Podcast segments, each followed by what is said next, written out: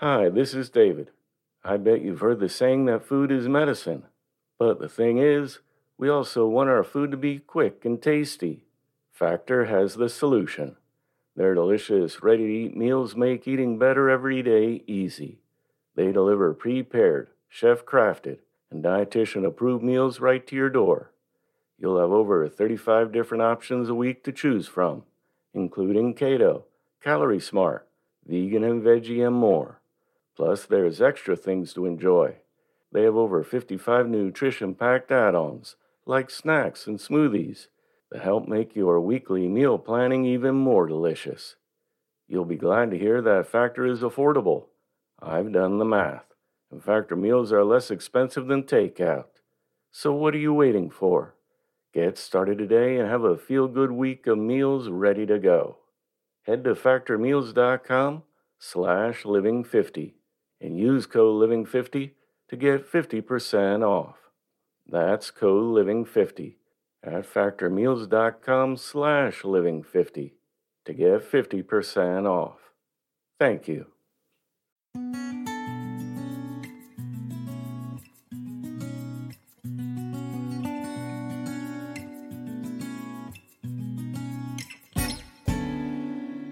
Welcome to the Inspirational Living Podcast. Today's reading was edited and adapted from A Life of Character by J. R. Miller, published in 1894.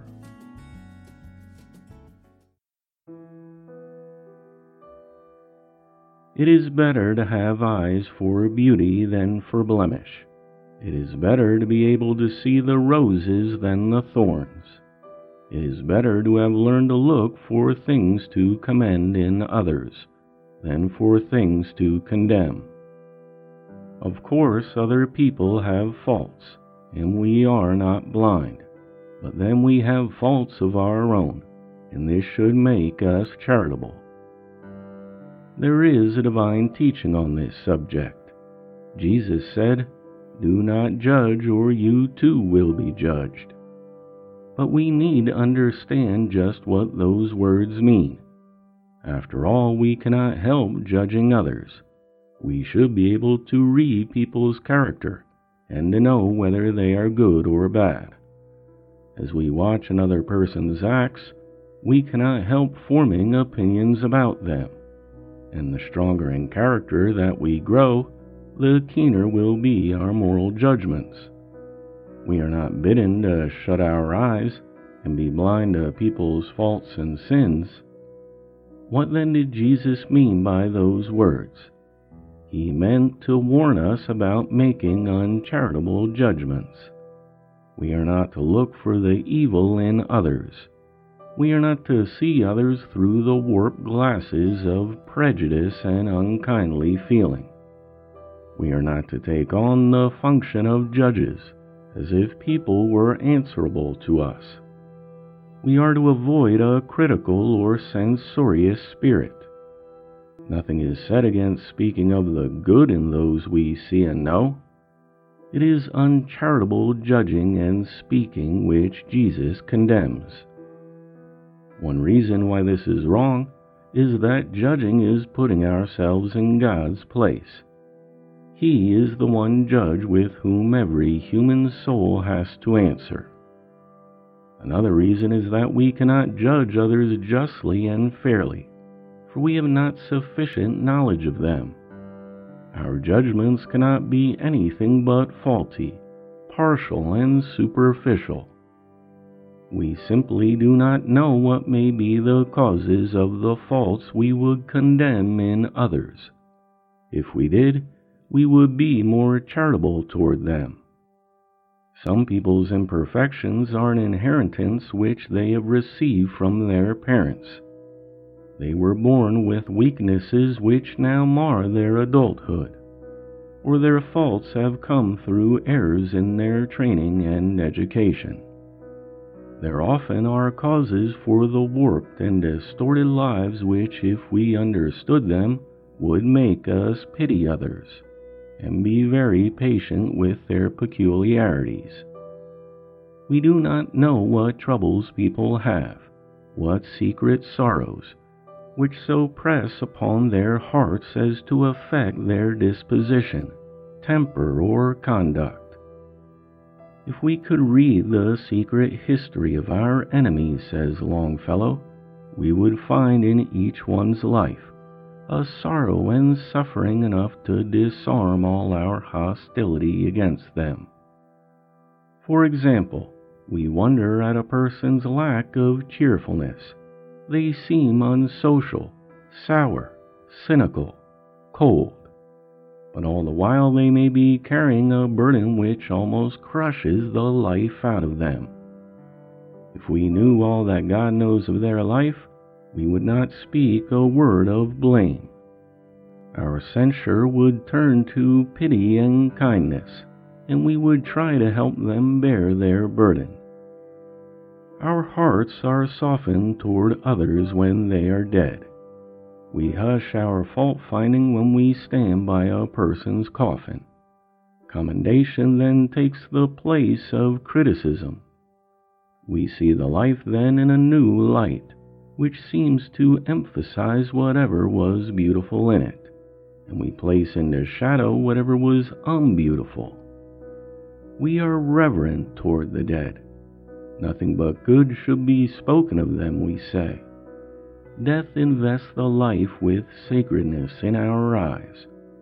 But is the life any less sacred that moves before us or by our side, with all its sorrows and struggles and fears and hopes? We should be reverent toward the dead, speaking of them in soft accents, but we should be no less reverent toward the living. A great deal of our judging of others is misjudging or unjust judging because of the fragmentariness of our knowledge of their personal lives and experiences. It would oftentimes grieve us and make us sorely ashamed of ourselves if, when we have judged another severely, we should be shown a glimpse of the other person's inner life, revealing hidden sorrows and struggles, which are the cause of those things in them that we have blamed so much. We have only a most partial view of another person's life, and cannot form absolutely unerring judgments on what we see and know. We see only one side of an act when there may be another side which altogether changes its quality. On the back side of the tapestry is but a blurred mass of yarn, while the other side is exquisite beauty. Life is full of similar two sided views of people and of acts. We see a man out in the world, and he appears harsh and stern but then we see him some day at home where his invalid child lies and suffers. And there he is another man, kindly, thoughtful, with almost motherly gentleness. It would have been most unjust to this man if we had made our judgment of him from the outside view alone, without seeing him in his child's sick room our own imperfections also unfit us for judging fairly. As it's been said, with beams in our own eyes, we cannot see clearly to pick the motes out of another's eye.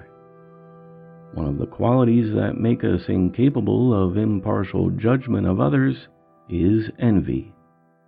There are few of us who can see our neighbor's life, work, and disposition without some warping and distortion of the picture. Envy has a strange effect on our moral vision.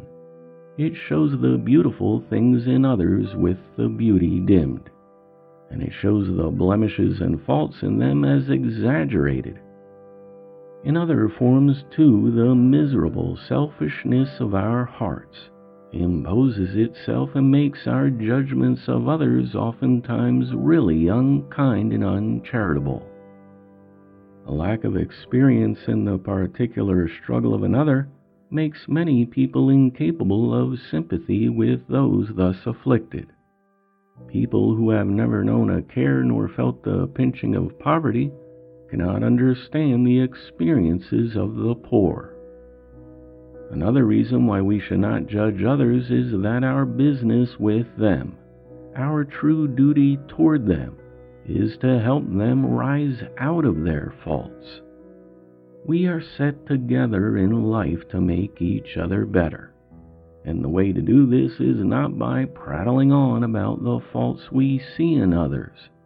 Nagging and scolding never yet made anybody better. Constant pointing out of blemishes never cured anyone of their blemishes. Perhaps there is a duty of telling others of their faults, but if so, it exists only in certain rare relationships. It must be exercised only in a spirit of tender lovingness. We are often told that one of the finest qualities in a true friend is that they can and will faithfully tell us our faults. Perhaps that is true, but not many of us have grace enough to welcome and accept profitably such words from a friend. A mother may tell her own children their faults, if she does it wisely and affectionately, never in anger or impatience. A teacher may tell pupils their mistakes and show them their faults, if it is done in a true loving desire for their improvement. But in ordinary friendship, one cannot accept the office of censor, even when encouraged to do so, except with the strong probability that the result will be the loss of friendship as the price paid for the possible curing of the friend's fault. Nagging is not a means of grace. There is a more excellent way, the way of love. It is better when we wish to correct faults in others to be careful to let them see in us, in strong contrast, the virtue, the excellence, the opposite to the defect which we see in them. For example, I have a friend who, if one of his family or friends mispronounces a word, never pedantically corrects the error, but at some early opportunity finds occasion to use the same word, giving it the correct pronunciation. Something like this is wise in helping others out of their faults of character and conduct. An example is better than a criticism. Censoriousness accomplishes nothing in making people better. You can never make anyone noble by scolding them.